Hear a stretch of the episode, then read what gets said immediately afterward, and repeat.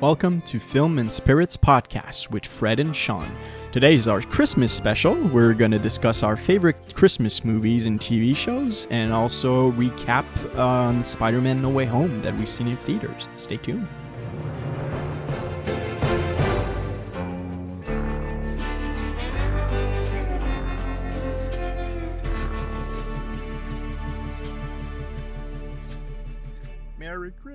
Christmas, Merry Christmas, Merry Christmas, Merry Christmas. Hey Sean, hey everybody, it's holiday season. yeah, we're on How? Christmas's doorstep right now, and I don't know about you. You said you you've told me recently that it's not so bad for you and the work environment, but woof, busy for me. Busy for me. Sales, sales and Christmas. People time. want them books. People want People want them them books. books. They want those collector items, and they want them now. So I've been Yeah, for busy, but we, I think the worst is over. I got a week off right after Christmas, so I'm gonna stay at home. I'm gonna go buy me a couple bottles, and we're just gonna relax and watch some movies, watch some shows. A metric shit ton of shows to watch. Shit ton. Yeah, Yeah. shit ton. I started. Hawkeye. Didn't think I would like you it. did, yeah. and it's really good. Didn't didn't see that. It's coming. really good. Yeah, no, we can discuss Hawkeye as well because I'll have a, a, ticket on this. I mean, uh, an article coming up uh, Yeah. after the, the final see the final episode tomorrow. But uh, yeah, no, there's much to discuss. A lot sure. to discuss. Um, so since we're celebrating, uh, well, I mean, early on before we leave for the for Christmas and the holidays, what are you drinking uh, this Christmassy evening, Sean? Well, here's a little funny story. Fred and I, I think it was on our what second episode. The the recording essentially just got lost, uh, corrupted, lost. I can't even remember. It's it's been a couple. Well, it, it didn't get lost. It it's just that we we, we mishandled. the Oh, yeah, yeah, we mishandled the recording, devices, yeah. and the the sound was all over the The place. sound so was whack, so- scrap it entirely. Yeah. so what we did on that episode is we re recorded it, but I changed the drink. So this drink is actually the second drink that I had on the show, but it's not something that is actually debuted on the show. So I am drinking the John Powers. Uh, so John Powers is an Irish whiskey. It's a little more harder to come by um, in the, in the SAQ, at least here. In Ireland, it's quite easy to come by, but over here, it's kind of like gold, which is interesting to say because the primary line is called a gold label, and for what you're paying, I think it usually floats around 40 to 50 bucks. You're getting a really good Irish whiskey. So I'm having the the signature edition of it, which is I prefer the regular gold label of it, but this is all that they had. It was sixty dollars, so it was considerably more expensive. But I actually prefer the standard gold label. Uh, so it's a good Irish whiskey. And when I went over to Ireland back in the day, I was talking with my grandpa, and we were talking about Scotch and whiskey, and he was all like, "Well, what do you like?" And I was like, "Well, like John Powers." And he's like, "Oh, you like Powers?" He was like so amazed and happy. He went into like the back room, came back, he's holding a bottle of Powers, and he's like, "Well, this one's for you."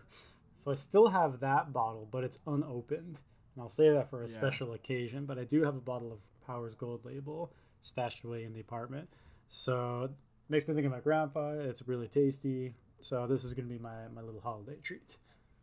All right, Yeah. it's on my bucket list for sure. Power, since we've discussed it, I, I think I, I just didn't find it in uh, SAQs It's yet, really but, hard to uh, come by. It is, like- but uh, good pick, man. Great pick. Um, on my end, I have something a little sweeter. Um, since I, I wanted, at first, I wanted something like with eggnog, something really desserty kind of drink. Um, but uh, I finished my eggnog and I, I forgot to go buy some more. so uh, I had something interesting on the on the bar that actually my girlfriend got us. Um, it's, I think it's a local Quebec product, so it's not available everywhere but think of it as Bailey's, but replace like the the Irish cream taste with chocolate. So basically, it's like uh, cream chocolate with 17% alcohol per volume. Um, so you have like a really desserty drink, basically maybe like drinking an ice cream, but with uh, with alcohol. And you you just drop like um like an, just one ice in it, and you savor it on the rocks like it, and it's pretty good. That sounds pretty. pretty great. Uh, it's a it's a it's a dangerous and poisonous dessert, but yeah, like it like because you're like, I'm just gonna have a little bit, and next thing you know, you don't you don't realize how dangerous it is, and then you're like, uh oh, and then you're drinking with your aunt and singing at the top of your lungs. Hopefully, won't be the case this uh, this year. Hopefully but uh, not. yeah, that note, cheer, cheers, brother. Cheers Enjoy your you. powers. Merry Christmas. Merry Christmas. So we have Oh, yeah. unfortunate news over here on our neck of the woods due to the ongoing pandemic. The cinemas are completely shut down over here, so we won't be reviewing The Matrix Resurrections anytime soon, unfortunately. But what we Nope, will not be talking about to start us off in this conversation is Spider-Man: No Way Home, spoiler free. Yeah. Spoiler free. Yeah, well, yes. we're not Uh, doing well, Let's start spoiler free. Yeah. Ever since I got bit by that spider, I've only had one week where my life has felt normal. That was when you found out.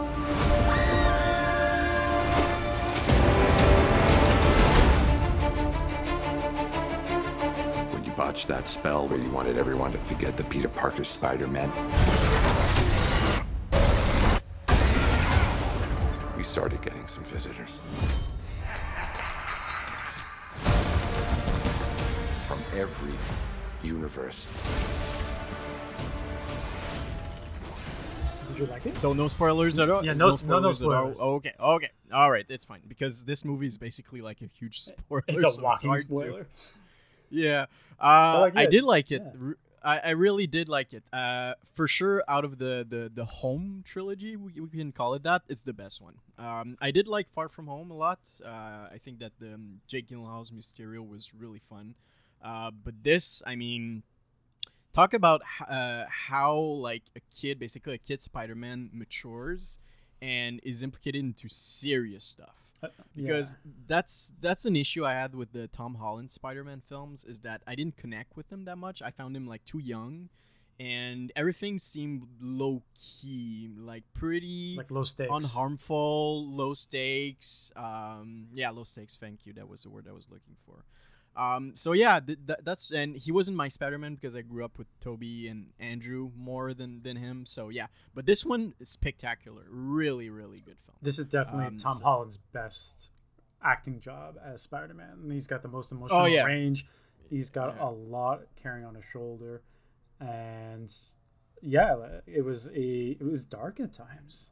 Like it was a very was it was a at very crowd pleasing movie, but it, like it went to some darker places that I wasn't quite ready for, considering the tone of the previous two movies.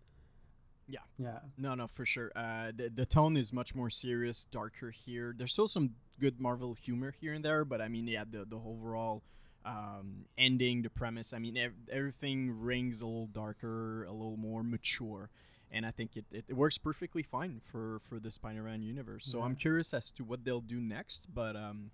No, overall uh, aces. I mean, I gave it four stars when I reviewed it. I think on the the Letterboxd app on my phone. Um, and no, just everybody was clapping all the time during the Oh, yeah, same- same with my screening.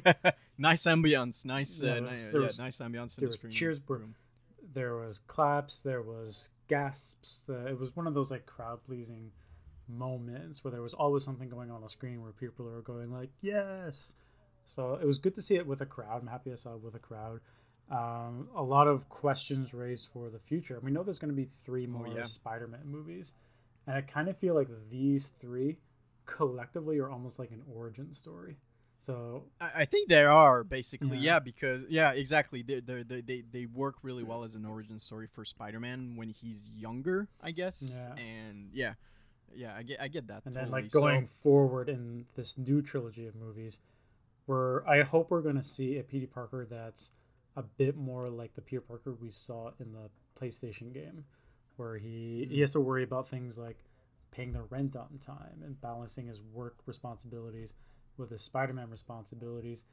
And that game did a really good job of humanizing spider-man because he had real world problems. It wasn't just oh well school and the school stuff when you're an adult kind of seems superfluous.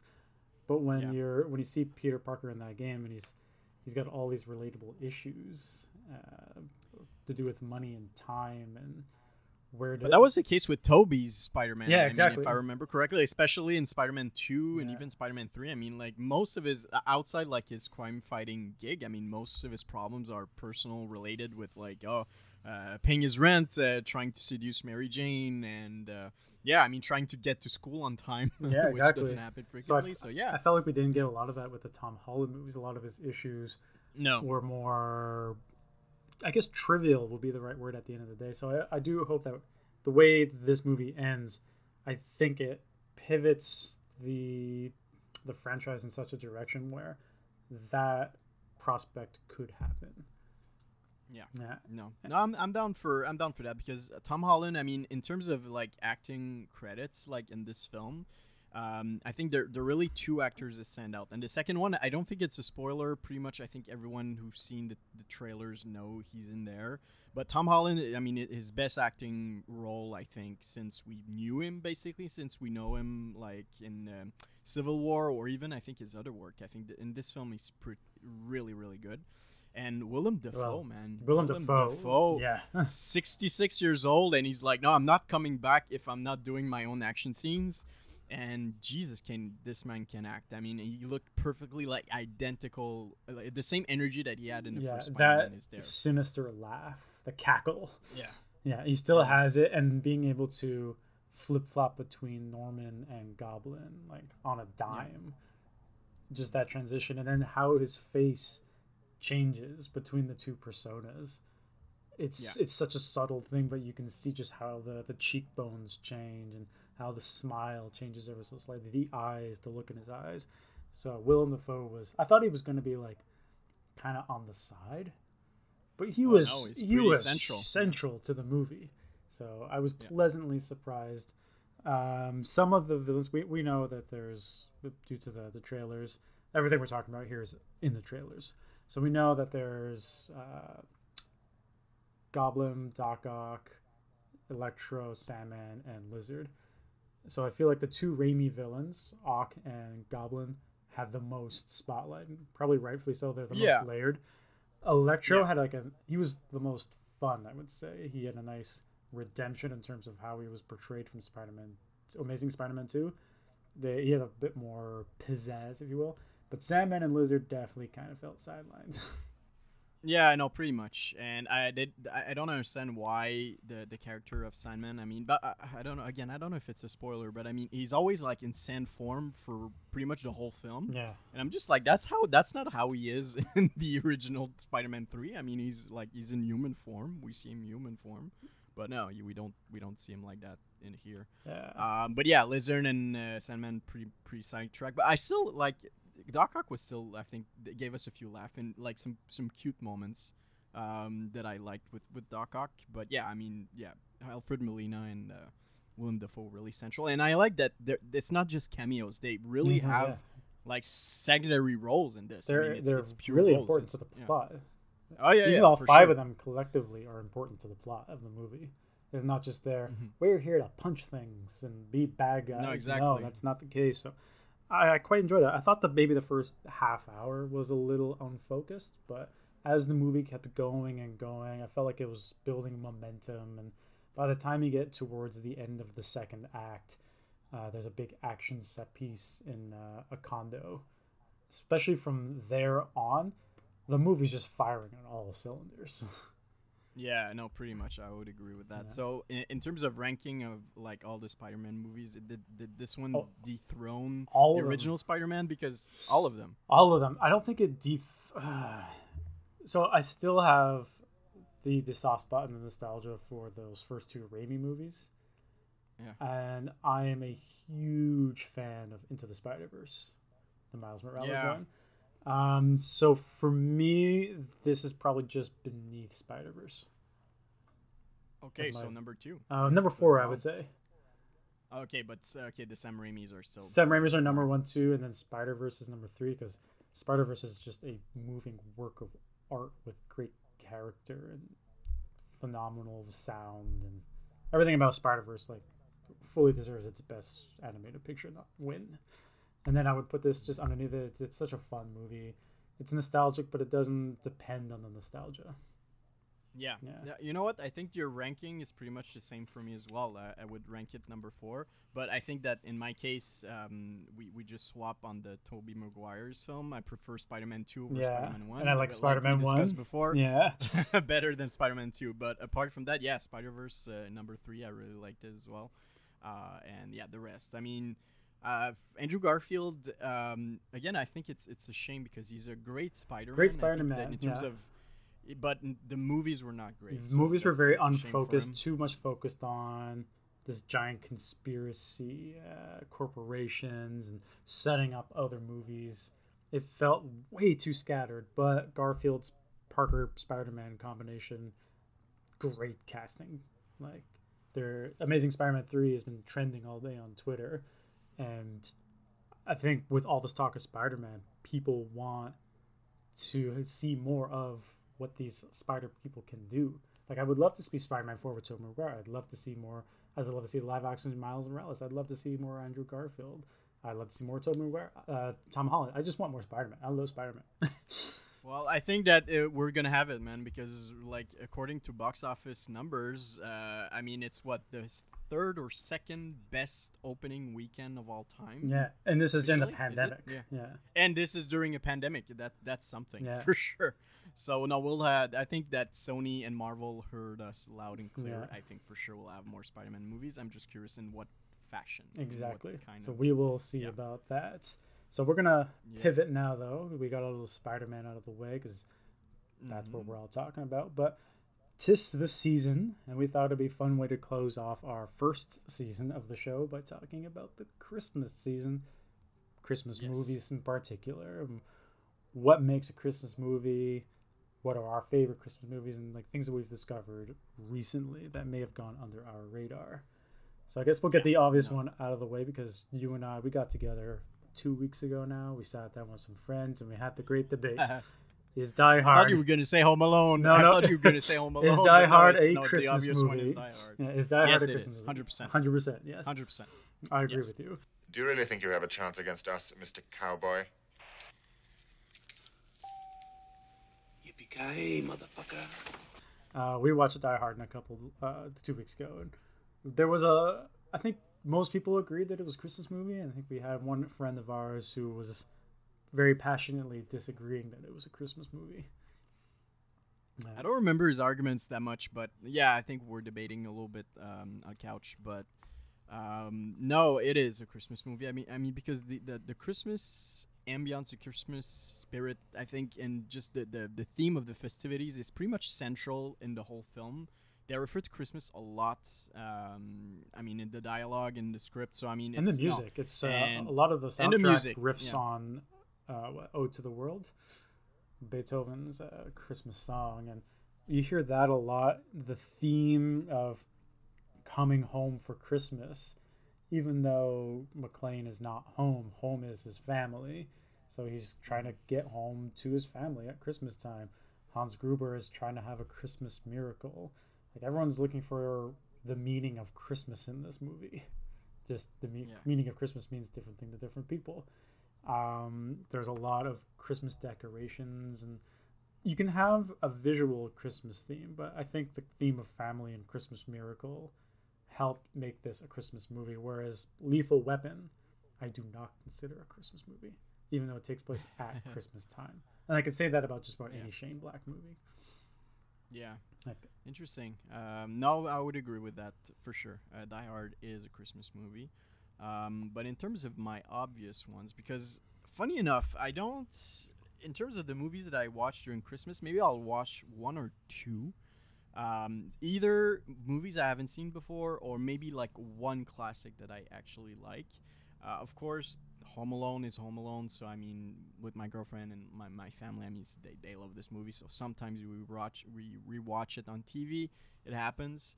Um, but apart from that, I think that one of my personal favorite now favorites now, and it's quite a recent film. It's really a stupid one, but I really like it. But have you seen the movie The Night Before? yeah, with Joseph Gordon-Levitt, uh, Seth Rogen, and Anthony Mackie. This is so much fun. This is like my definition of a fun and freakishly funny Christmas movie that you have like a great time with. That movie's too also disarming in how sincere it is as well. So especially with Joseph Gordon-Levitt's character, because most of the movie Yeah. is a fun comedy. It's like a party movie set at Christmas time. But that, at the crux of that movie, there is a surprisingly emotional story. No, it's true. There Yeah. is a uh, emotional story. So I mean, like under underneath the whole the layers of humor, there's there's a heart to this film Yeah. that's really uh, that really resonates with other Christmas classics. So yeah, I mean, this one, if you're into Seth Rogen humor, you're gonna love this one. It's one of my personal favorites. I love it so much. Um, but uh, yeah. You've never seen something so funny as like Seth Rogen completely wasted, like singing in Hebrew At in the a church? Chri- in a Christian in a in a Christian And church. He's on mushrooms too, I think, right? yeah. So he's just out, out of his mind. Yeah. Oh, it's this this scene. I haven't the seen that movie in probably like so much. three or four years now. Actually, it's it's hard Yeah, to no, find. You need to rewatch it. yeah, it's hard to find. Ah, I think it's on. It's not on Netflix. I think it's on Netflix. I mean, if it's on it used to Netflix, be. it used to be. Yeah, but I don't think it is. But I'll, I'll check later because I got a few days left Yeah. of Christmas. I want to see if I can squeeze in a couple before uh, the big day. I want to watch uh, Klaus. It's an animated movie that Netflix made a couple of years ago, and I, I was always thinking, there's not a lot of good Christmas movies that have come out in the past ten years or so. So I watched Klaus. no. Yeah, it's a good movie. Yeah. That's a good movie. Okay. I'll. Yeah, I'll put it so on my list. It's a Netflix I didn't watch animated movie, and it's sort of about like the origins of Santa. And the Mm. art style is very exaggerated and very 2D with like hints of 3D. And it's about this postman, and he has to he gets stationed in this like really remote, derelict, almost haunted town. Mm. And it's about how helping each other at Christmas time can change the community for the better. And it's just this Yeah. out of left field of touching, heartwarming movie. And I find that a lot of movies these days go for the cheap gag than the heart. And Klaus is just full of heart and beautiful art. And I'm like, where did this movie come from? Uh, Yeah. It's a great movie. Like it's one of it's definitely the best Christmas movie I've seen in the last ten years. I tried to watch the Christmas Chronicles Wow. and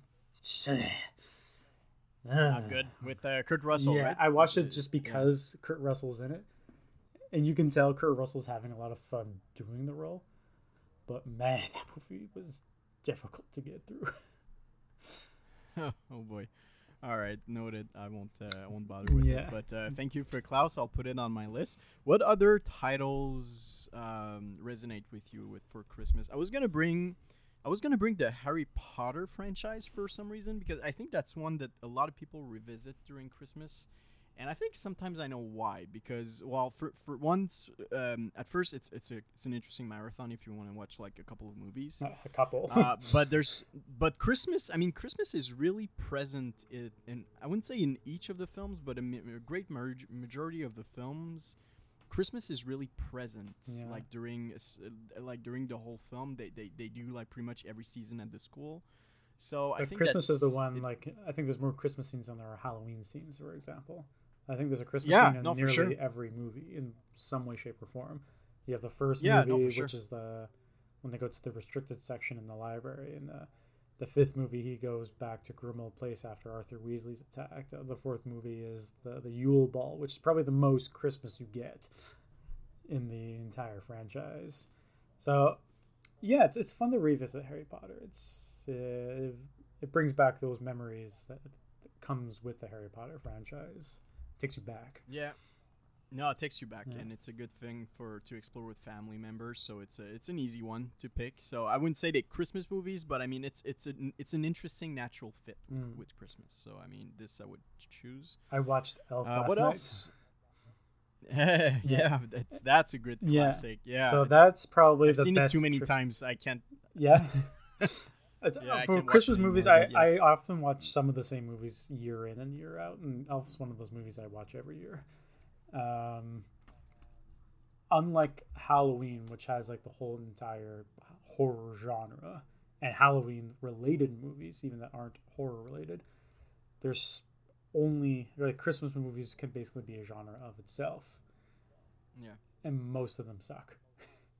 So there's Most of them. there's only a finite selection of Christmas movies that I feel the need to re-explore regularly, and Elf is one of those for sure. I would say Elf easily is the the seminal Christmas movie of the past twenty years. Hmm. One, I I think maybe like in the top five, I would agree with that. That it's. But like really that was made in the past twenty years. Yeah, yeah, yeah. But it's yeah, it's Yeah. definitely. Uh, But it's yeah, it's up there. I would say it's a top five one. Christmas movie. It's I'm not a big fan of Will Ferrell overall. I find his humor doesn't really land for me, but I really like how he did Buddy the Elf. And Jon Favreau's the director on it. The humor is really great, very subtle at times too. There's a part where Santa's saying, uh, "And if you see a sign that says Peep Show, that doesn't mean you're going to be opening presents early." yeah, no, the the humor is really accessible and subtle. It, it works. It's it's well balanced. I Mhm. think for pretty much anyone to enjoy. So, uh, yeah, Elf. Uh, yeah, I've seen this movie so many times. Yeah, it's Uh, incredibly quotable. another one- Yeah, another one I watched on repeat, but I think w- when I was younger. But now uh, it's been a while because I know this movie is, I think, really stupid, and I, I know I'm not sure I'm gonna enjoy it as much. But Jingle All the Way with Ar- Arnold Schwarzenegger I watched and that Jake Lloyd. last year for the first time since I was a kid. It's too. It's really It's stupid. really it's like in all honesty, it's not. A, it's not even a good film, but it's just for some reason. It's- I mean, it's I fun. it's fun, and so many kids of our generation like just grew up with it. So we're just we got stuck with it. So that's why we love it because it's nostalgia. But Yeah, apart from that, the movie is is, is really It's it's a bit of a mess. the tone is inconsistent. Yeah. Schwarzenegger's character is actually awful if you think about it. He he's trying to essentially buy his son's love.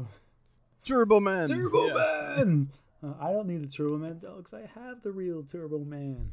And it's Jake Yeah, Lloyd from episode one. Yeah, that was even.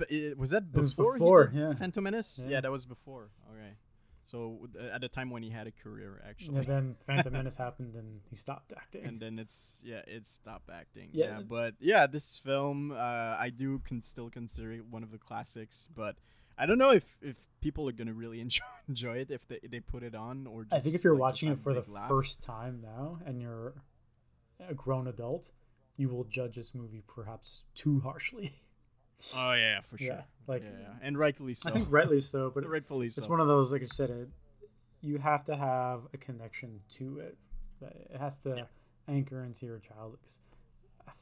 Last time I saw it, like I said, I was a kid. I watched it last year, and I saw all the flaws in the movie, but I still Oh, had and they're really noticeable. yeah, but I still had fun watching it, despite Yeah. despite myself. So I, I can totally agree with that. Uh, you mentioned it already, but the the first two Home Alone movies. And you know what? You're gonna found, fi- find me a little weird, but the three Home Alone movies because I, Ah. I, for weird reason on VHS, I remember watching the Home Alone three a lot.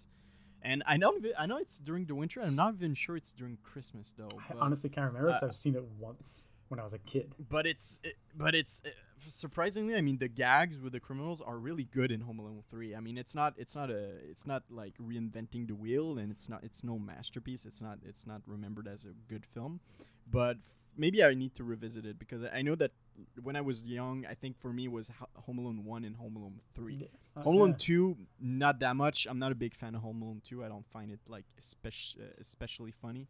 Eric actually put um, a, out a piece on uh, Home Alone 2 today on the website, and it's actually a really fascinating read. So I would encourage you to go read that because it's it, I he brings up some good points. I think Home Alone 2 is a funnier movie, and it's almost self-aware of. It's kind of like Hangover 2 or something. It's self-aware enough of the first movie, where it's doing a lot of the same beats. It doesn't have the same heart, but it's a funnier movie, and the traps at the end are borderline sadistic. Yeah, yeah, pretty much. yeah, like the first one, he's he's making him fall down a couple of flights of steps on on the ice, and the one guy gets like a nail in the foot. In the second one, he opens up with throwing bricks on their head from like a six-story building. Keeps clocking him in the head over and over again. Somehow he's still alive. Five minutes Yeah. later, he's being electrocuted to the point where his skeleton is showing. Yeah, it's true. I remember this. And then he gets both of them get like a pipe crashing into their ribs while on a staircase, which knocks them into a hole another floor down. And then the pipe falls down the stairs and then crushes them. yeah, they weren't supposed to be alive in this. Yeah. in this second. So one. because of that, I'm convinced that Kevin McAllister becomes the Jigsaw killer. yeah, no, for Yeah. sure, I can understand that. Like I, I'm almost certain of it. But the first one, while not as funny, has so much heart. John Hughes Yeah. and Christopher Columbus. It's got heart. It's all about family at the end of the day. Being all there for your family at Christmas time and uh, like Eric brought up a good point in the first one, Kevin, despite not being on board with his family, when he takes the money from Buzz, he only takes enough to provide for himself. He doesn't go on a crazy shopping spree. Mostly buys himself for the little green army men, and he uses a coupon to save money. Whereas in the second one, he steals his dad's credit card, goes to the most expensive hotel, rents out a limo, just goes nuts. Yeah, so true. it's like spending fantasy, like an unhinged. John, Donald Trump in the in the corridor. Yeah. I remember. And everyone scene, just like yeah. boos that scene now, apparently. for sure. Yeah. I think they they even considered re- removing that scene. I think. Yeah, I I'm- remember that. I'm. So there's definitely like a tonal difference, but there are things in the second one, like Tim Curry in the second one, is hilarious. Even though they vilify him, he is still a highlight of that movie. When yeah, I uh, do remember Tim. There's Curry's a character. scene where he's investigating the credit card. The valet. fraud. He's the valet or the hotel manager. Yeah, he's the hotel manager, and scene where he's investigating a potential credit card fraud with the McAllister card. And there's the shot of the Grinch doing the big smile, and then there's a slow crossfade to Tim Curry, who's also doing this big smile. And then it changes to a medium close up, head on, and then the light goes on above his head. And it's it's so good. While the, music plays in the background, you're like, "Oh, come on, that's gold. that's actual gold. All right, then uh, Home Alone 2, I'll revisit it and maybe see some some some genius or the tonal differences. What's it? the it first it's a it's a funnier movie than the second one, but it doesn't have the heart. Yeah, yeah, I would Yeah. agree with that. Yeah. Uh, all right, what else am I missing here? I, I mean, I know this is maybe a discussion we wanted to save for, for last, but something I think that both of us discovered really recently, and I think it's going to be up there in terms of really cool Christmas content um, in like mainstream popular uh, entertainment. It's Hawkeye, man. Yeah. Hawkeye. In terms of, uh, I mean, I wasn't expecting Yeah. real Just much. just as a out of heads this up, series. I I'm was only just- at episode four. As a heads all up. right, no worries, Yeah. no worries. I won't. I know- I, I, I won't spoil anything. Yeah. Uh, I know there is a big thing in episode five, so we'll leave it at that. So I'm watching episode five tonight. There- yeah, Ironically. there's a, there's a reveal. There's a reveal in episode five, which is interesting. But yeah, I mean, this show, I wasn't. It's, it's funny because I think Marvel, like they, they they they position it last because yeah, there's some Christmas elements in it. But I didn't even think they even invested in marketing that much. They, I think they, it almost as if they didn't had any hopes for this one. Yeah, it's like it's uh, Hawkeye. that like oh, who who really cares still, about Hawkeye or- at the end of the day? I did. I did. Yeah. I did like Hawkeye. I was one of the Avengers, but I mean, where they take this series, how uh, uh, again, I'm gonna write a piece on it, but again, Christmas is really central in everything that happens because I mean, the, Mm-hmm. The plot like Die ba- Hard. basically begins at a Christmas par- party, Yeah. and af- af- af- after that, everything goes to shit. Yeah, it's a lot like Die Hard. Clint, and he's yeah, trying to come home thing. for Clint Bart trying to get home for exactly. Christmas. Clint home Barton doesn't doesn't want anything to do with the, the the second character. He only wants to get back to, to his family and to do like gingerbread uh, houses and like do a Christmas movie marathon Yeah. with his son. He doesn't care about anything else. He's just like, oh, I have to uh, I have to stay here and do this and help the girl. But um, no, it's it's it's uh, honestly, I mean, th- this this series like it's it's really fun Yeah. the chemistry with the two characters is great but i mean i, I just like this is christmas placement done well and we, you still have the fun and the action of the marvel movies in there but they made it cute as well. Yeah, like it's not taking so itself Clint Barton- so seriously, and it's not Yeah. as dependent on the MCU as a whole. It's very much Mm-hmm. tied into the Hawkeye character, and I would say the events of the Avengers. Yeah, Yeah, no, the events of the Avengers, and I think they do a nice job at trying to make the character of Clint Barton feel at home because there, there's a special. I think you've seen it in your episode, but basically, um, they they want him. I think Kate Kate's character Hailee Steinfeld wants like Hawkeye to feel at home and feel like that he's having a Christmas night, Yeah. even if he's not with his family. So they do watch movies. They put on their ugly sweaters, and it, it's and then, well and then done. he I mean, says, you feel- "Thanks for that." Yeah. Like Yeah, it meant a lot to him. perfectly. Yeah, like he was Yeah. genuinely grateful for it. It meant a lot to him, amidst all this crime fighting with the the tracksuit mafia and, and the whole Ronin backstory weighing on his conscience. And he's like, he needed some Christmas cheer to to lift his spirits a little bit, and he Yeah. really he actually needed it, and it worked for him. Yeah. Yeah, it meant a lot to So, him. Again, it's yeah. So Christmas is really central in the in the plot. I would say almost. Mhm. So it, it, it works well. It's it's well balanced. And you mentioned the the tracksuits. I think there's one line I will never forget, and I found it really funny, and I can actually relate. Like for, for finding like places for events and parties before COVID is like, what can you do? Like no more warehouses. They all condos now.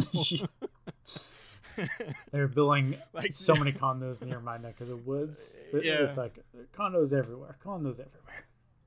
Yeah. so I found it interesting. Like he just wants a warehouse, like to integrate, uh, in, integra- uh, interrogate people. Yeah. and he can't you find can't them find them because anywhere because there's condos now, being yeah. built all over the place. Glad to know New York is facing the same problem we are. Yeah, no, for sure.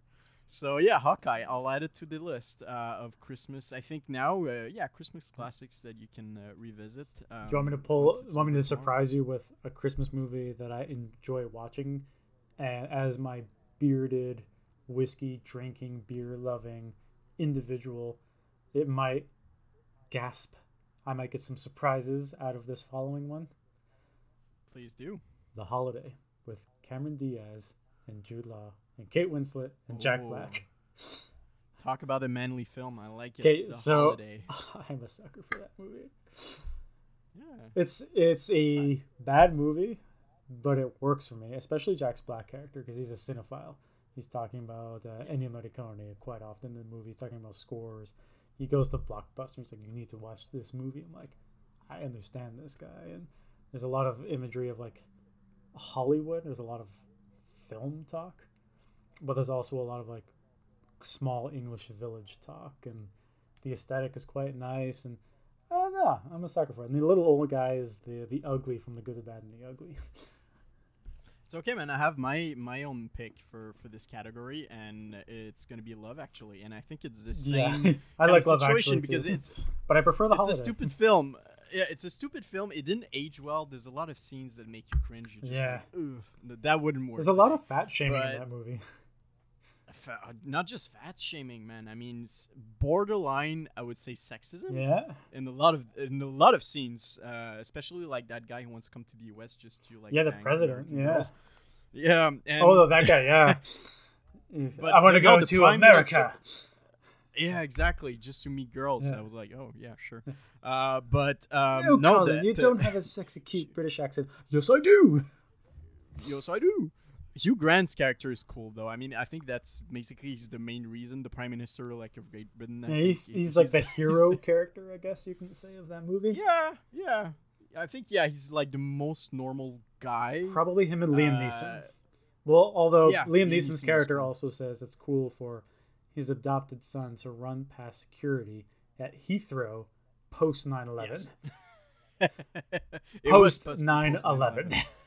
That's true. yeah. Yeah. So Yeah. maybe a little questionable on the parenting side, but that aside, That aside, but yes, I do. I do get that. I forgot that part. But yeah, no, Hugh Grant's character when he's dancing like in his shirt. Yeah. and, uh, I, I I like it. this is for I- a golden I oldie for our golden oldie. Yeah, no, yeah. So, I-. I And watched Bill, that. Bill Nighy.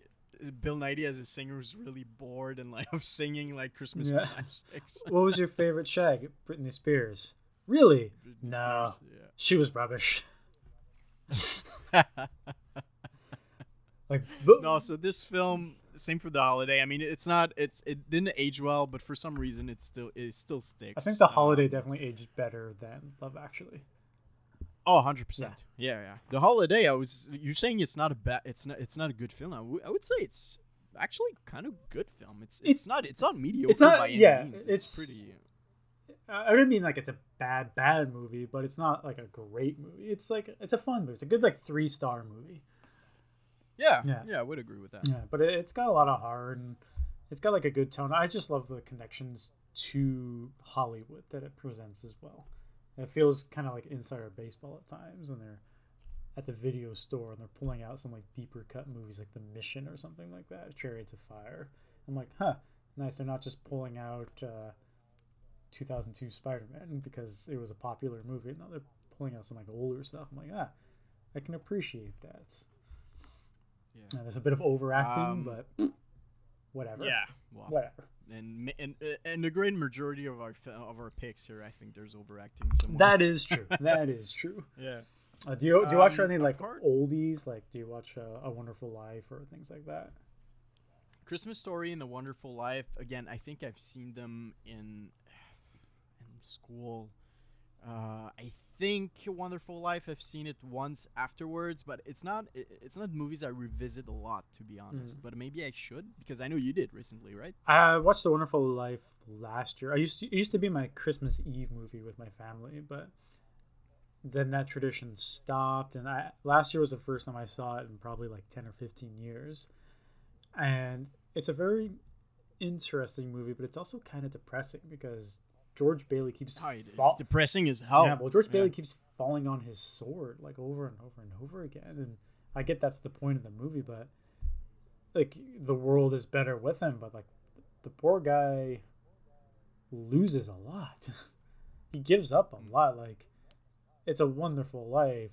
I I get the message of the movie, but is he does he ultimately have the life he should have had? Like he was supposed to go to college, but he didn't.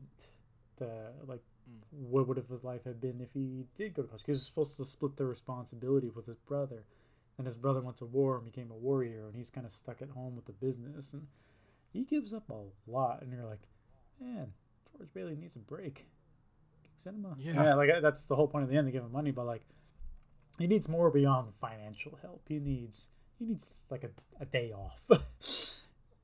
Someone needs to come over to his place and like just take him on vacation or something like that. It's, It's good morale. yeah, Yeah. it's uh, Uh, I'll revisit it, but yeah, it's, I, I don't remember like really liking it that much because for the same reason as you did. I mean, yeah, basically the whole movie is pretty depressing, and the fact that it's in black and white doesn't help. there's a color edition as well, like on DVD. If you Oh. if there's like a color corrected version, so there it is out there.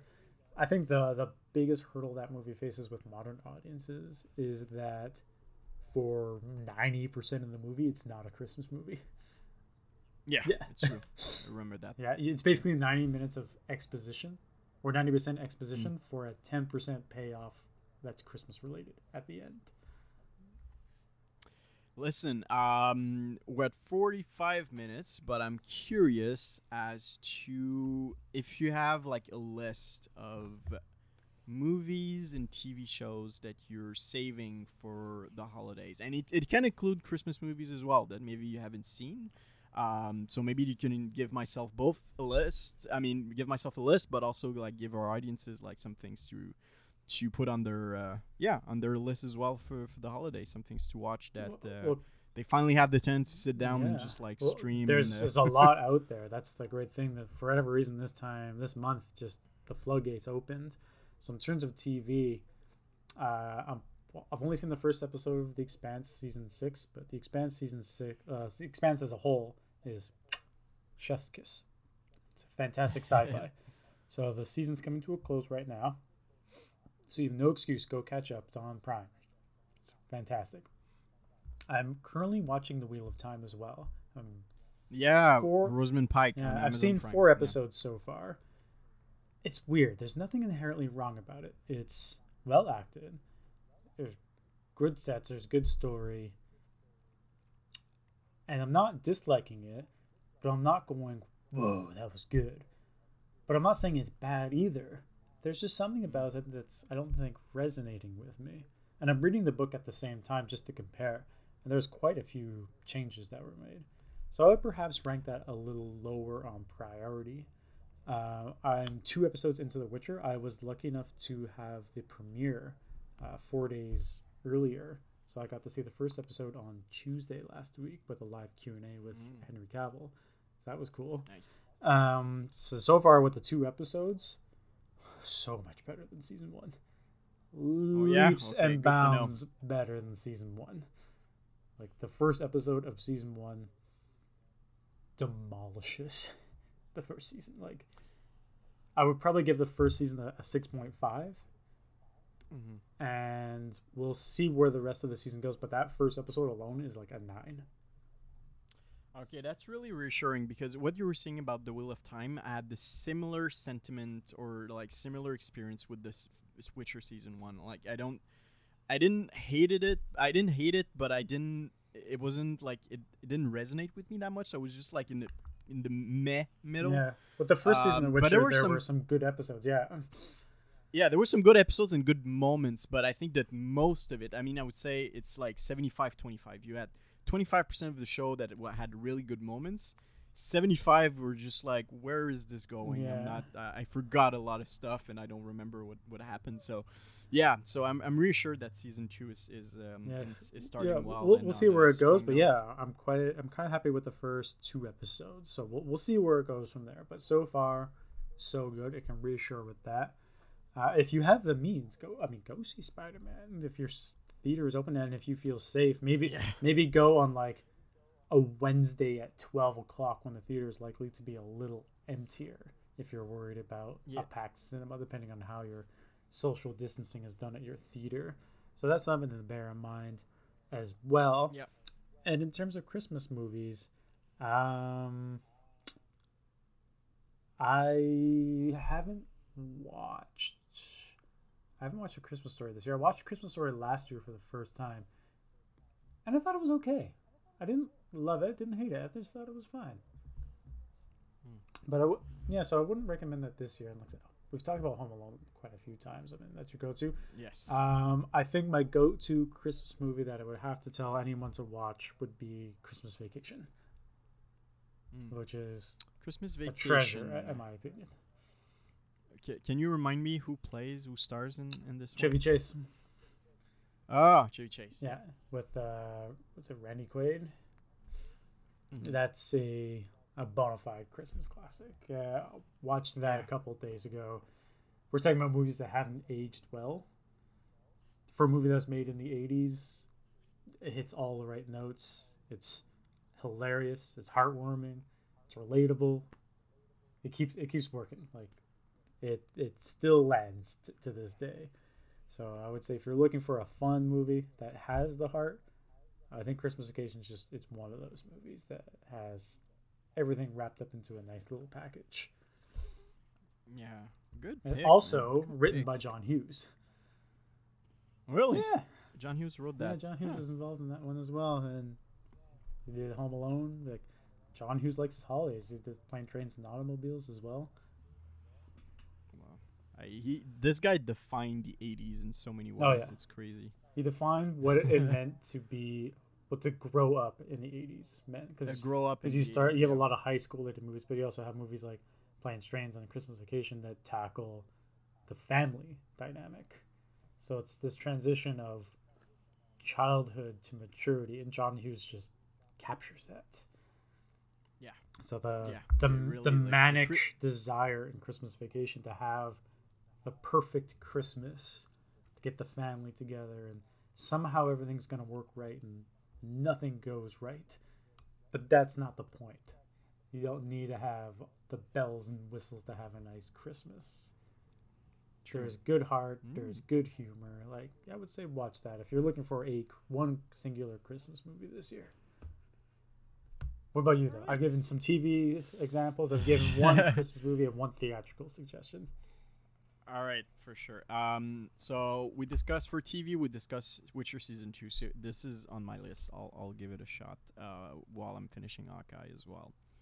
For um, just regular movies, and um, I, I'm curious of like which movies that are currently in theaters I'll be able to see from home. Uh, I really, really wanted to see West Side Story, the Steven Spielberg remake. My Uh, it's saw supposed to be really good. I didn't go see it, but And I'm sure it's- it. I'm not. I'm not a huge sucker for musicals. I'm not. I know you're not. Me neither. Uh, you're, I you're love the same. Tick You're in the same though. boat. Yeah, Tick Tick Boom. Oh, we need to. We should. Yeah, we, should, we, well, we can talk it's about that briefly, but I loved Tick Tick Boom, and I don't like musicals. Tick Tick Boom, one of my best movies of the One of year. my best movies sure. of the year for uh, sure as well. That's probably going to float around number five or number six for me on the top ten.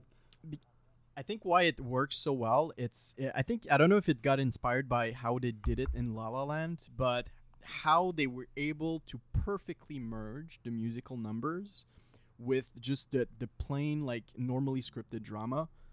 It, it's a charm here. Also, and I Andrew think I don't know. The, Garfield was just like give him his Oscar Brilliant. nomination. Like yeah, oh, he's going to be nominated For for, sure. not um not sure he's going to win. Maybe I hope he's going to win. I would say Garfield has a but, um, better chance of winning Best Actor than Lin Manuel Miranda has a chance of winning Best Director. Ooh, yeah, I would. Yeah, that's true. Yeah. That's true. But Tick Tick Boom, yeah, good, film. Good uh, really good film. s- did I tell you I saw Belfast? no, you I didn't. I saw Belfast with uh, Kenneth Branagh. That's a Uh, movie. Yeah, yeah, yeah. Kenneth Branagh. Yeah, it- this movie as well. It's like in the Oscar contenders. It's Um, at this yeah, point on I my list. To go see It's it. my number three movie of the year. I, I, I would figure. Yeah. Like with a movie named Belfast, I was like, yeah, for sure, But- Sean's gonna like. it. Sure, there's a little. He's bit, gonna relate. a bit of a bias. I know, but it's an incredibly good movie. I know. Yeah. I sh- uh, I know. I want to see it, see it so bad, but it, it was in select theaters. It was not. It wasn't playing everywhere. Mm-mm. But I'm sure I can rent it soon on iTunes. I hope so. Fingers crossed, because Um, it, it was a really good movie. Brown Branagh will for sure get Oscar nominated, and it will for sure get nominated for Best Picture. Yeah, yeah, no, hundred percent. No, this one I'm gonna see. Uh, so yeah, again, West Side Story. I want to give it a shot. Um, I want to revisit, and I discussed like early on the Harry Potter movies, but I want to revisit the Fantastic Beasts Ooh, movie because. I think they have a they have a bad rap. The first one, I really didn't like it. Like I, I was bored out of my mind after this film. Uh, even if Colin Colin Farrell was in it and he played like a nice Colin character, Farrell I- was I really good in it.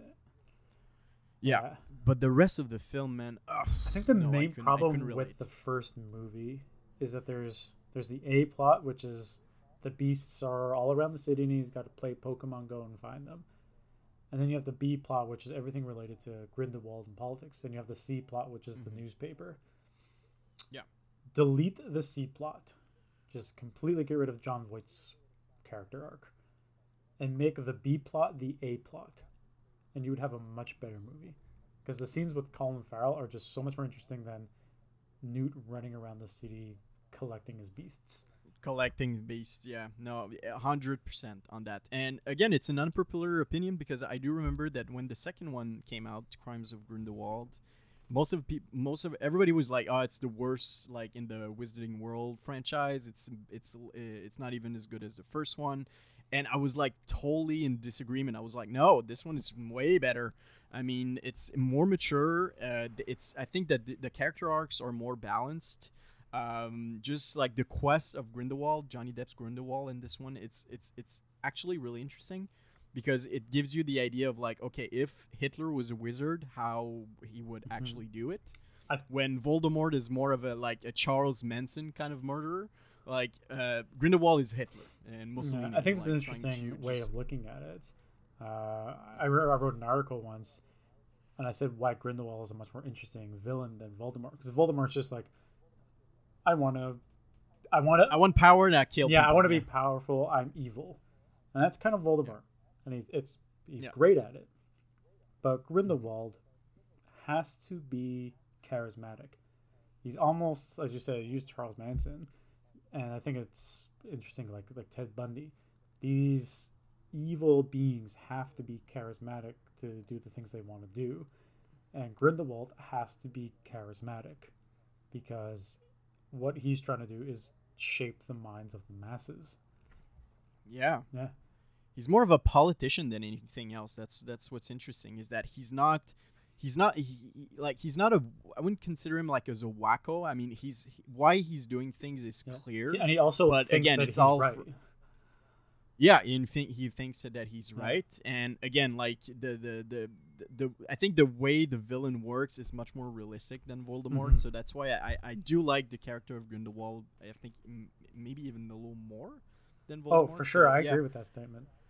And I, I quite So liked th- Johnny Depp's portrayal of Grindelwald as well, where he was a little No more. a little When he- yeah we'll see how uh, mads mikkelsen does but I, I i liked what he did especially at the very end of his speech he's flamboyant enough to be more charismatic but he's also got this underlying sinisterism just lurking Mm. beneath i wouldn't want to say he's peacocking but he is putting on a show because he has his own personal agenda but he knows he has to be relatable so he's formulating the the speech and he's like yeah like i don't hate the muggles he's not out there like i hate muggles he's like no no i don't hate the Yeah. muggles they're just different and he's They're different. Yeah. Exactly. Yeah. yeah, he- he's trying to play the sympathy card, and I, I just find him very interesting. And what did you think about the trailer for uh, Secrets of Dumbledore? Uh, it didn't reveal much. Uh, like it's really centered on Jude Law's character. So I mean, Dumbledore, younger Dumbledore. Um, yeah, it's good. Again, I'm just curious, like how they're gonna wrap all of this because even if I if I did like the second one, uh, it's not it's not it's not perfectly crafted. Right. it's Um, kind of needlessly there's- there's convoluted at times. it's convoluted it's complicated you're losing track of what's what and what's important and like dumbledore was in, wasn't even in the, in the second movie that much and now he's like front and center in the third one and uh yeah i don't know it's I- i'm curious because every time that it focuses more on like the quest to stop grindelwald i think okay that's something interesting there's something there Any, anything else regarding capturing beasts like on the loose i was just like nah. Which is It- it's either wants to be like a kid a, a kid's film and like a political thriller Yeah. film like all in one and it doesn't work which is why I'm. I don't want to sound like mean about it, but I don't think Eddie Redmayne's Newt should be the main character. no he shouldn't Yeah. I, I totally agree i think they should have made jude law's character the central mm-hmm. character like don't make dumbledore the main character Or, or I think what would I- interesting would do is each movie make it a different protagonist. So you have one movie where it's Oh, yeah, Newt, it's where true. you can introduce it, and then one movie it's The it's first one, and then Dumbledore, and then it's one movie it's whoever, and Yeah. you go from there, and then at the end we have the big showdown at the end. But by having Newt every single time, we're talking about a movie that's leading up to the, the quote unquote the greatest wizard duel of all time, which is it's true what's described in the books on Dumbledore's chocolate frog card. 1945, it's going to be a duel between Grindelwald and Dumbledore. And the movie's leading up to this like seismic event, but we have Newt on the side. And I like that I, I'll give it credit. I like that Newt's not your usual hero. He's kind of bookish and quiet and he's not like a superhero. But he does feel like he's in the way at the same time. all right I, i'm sorry that i uh, we diverged from, the, from the narrative track talking about fantastic beasts but yeah i'll be looking forward to the third one but uh, yeah i'm gonna revisit the first two movies uh, during the holidays if i can uh, because we're doing a harry potter marathon my girlfriend and i so i think when we're done with the, the franchise we'll do these movies um, and for in terms of christmas movies i think one uh, i want to watch or revisit. Um, do you? I, I don't think I don't think I don't even think it's such a good film, but I do remember that I liked it a lot when I was a kid. But do you remember the um, the Santa Claus movie with with Tim Allen when he actually transforms into? I, I Santa? remember it, but I think I've only seen it like once, maybe twice. Yeah, So I think I'll try to rewatch this the first one just out of curiosity if it aged well. Maybe it didn't, but uh, yeah, just I- I, did like this movie a lot when I was a kid. well, if you have the so time, watch I'll- Klaus I'll- as well. and Klaus, And yeah, Klaus. for sure. So um, those are my two picks for. Yeah, if I can get the. Yeah, night that's- of, that's I definitely list. want to watch the night of. Uh, Yeah, please do so. I want to do that. I also watch uh, Mr. Bean's Christmas, the, the tw- 20 minute Christmas special. I usually try to squeeze that in if I can. And for those who might be listening in Ireland, Mrs. Brown's Boys Christmas specials are always hysterical. Oh, that that's not in my alley, Uh, so I don't know. I, I really don't know this one. So Mrs. Brown's Boys is it's a sitcom styled show, like in front of a live audience, haha laugh tracks. But it's it's uncensored. So there's Hmm. f bombs galore, and Mrs. Brown is it's a man. It's a guy named Brendan, who dresses up as an old lady who is the matriarch of a, of a small Irish family, and there's it's crass humor, but it's a sitcom style crass humor show. Interesting. And I think that the Christmas Well, tell specials are up on. Uh, I think they're up on YouTube, so I'll, I'll see if I can dig out a link. I'll send it to you. All right, yeah, Yeah. please do. I want to check that out. All right, anything else we forgot to discuss before we wrap up, man? Or uh, I think I think uh, that I think we're done. Well, we we're done. It's 2021. It's the end of our, our first season. We we had a pretty Yes. solid first season, in my opinion. We we launched the show with zero expectations, and we're up on Spotify. We're up on Apple now. Uh, the website hit a, a milestone a couple of days ago. Very happy about that. Uh, very excited to see what next year is going to bring, and I think we can start next year by maybe talking about our most anticipated movies of 2022. good yeah good idea i think Yeah. we should start episode one of 2022 with with this uh yeah no it was this it was uh, our test run for 2021 we did uh, 11 shows including this one and i think we have a pretty solid formula for for next year. So we're gonna keep it for sure. Um, we'll add more guests as we go along and we'll um, we'll trying to add uh, if we're lucky some sponsors in there too. We're gonna ask around try to promote our show a little bit. So you can expect some modifications or some changes on that front but in terms of pure content it's going to stay the same. And uh, yeah we'll uh, we'll come get back to you in january with our top picks for 2022 what we're expecting the most um, I need to do some research because again sometimes I'm, I'm losing track of what to expect in the next year because everything like a lot of movies are being pushed Oh yeah, yeah. I'm trying to write my But, most uh, anticipated article right now, and I'm just like, what have I heard of, and what have I written about? Like, I think I've written Top Yeah, Gun. exactly. I think it's been on my last two. Top Gun Maverick is my top three I think I've written I'm about Top Gun Maverick in my top anticipated lists. Like, I think this is gonna be my third time it's on my most anticipated list. I- it's true because I think the original air, uh, uh, the r- original release was what December 2020. I think it was think it supposed was, to be right? something like April 20. No, summer 2019. I think. It was summer 2019. I think so. Jesus Christ. I, I need to Wow. double check that, but that movie's been delayed like five times or something like that. Okay, so like forget James Bond. I think like Top Gun was the main, the one that really suffered. Yeah, it's uh, Wow. it's it's been delayed quite a few times now at this point. So I know for a fact that movie's on my list because it's been a while. it's been a long Oh, time yeah. coming. No, can't wait for this. All right, so we have a deal for first episode of the new year. So we'll discuss our most anticipated movies and TV shows uh, for 2022. And uh, no, man, brother, it was such a good year for us. Thank you for being my partner in crime in this in this venture. And uh, no, it's it's only getting uh, we're only getting started. Yes, so it's a, is it's just a nice beginning. slow start, but we'll get it's just a beginning uh, and uh, we have we'll have such a bigger year next year uh, in terms of numbers, in terms of content, in terms of guests, in terms of everything. It's going to be great. I'm excited. I'm really excited.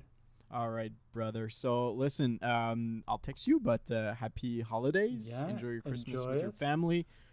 Stay safe at the And, same uh, time, but also enjoy yourself. yes, at the please. Yes, as mu- yeah as much as you can with the the restrictions that you have to respect, but please, yeah, stay healthy, and we need you for the next year. Yeah. To, we need you to- too. we to- need you too. to be in this journey.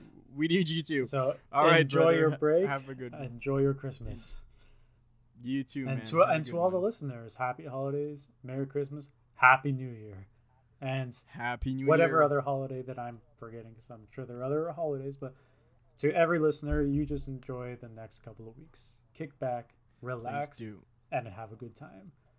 This is and have a good drink as well. So this is Sean, and this is Fred. Screen Home Entertainment, Film and Spirits, signing out for 2021. Yeah, man. Thank you. Peace. Bye.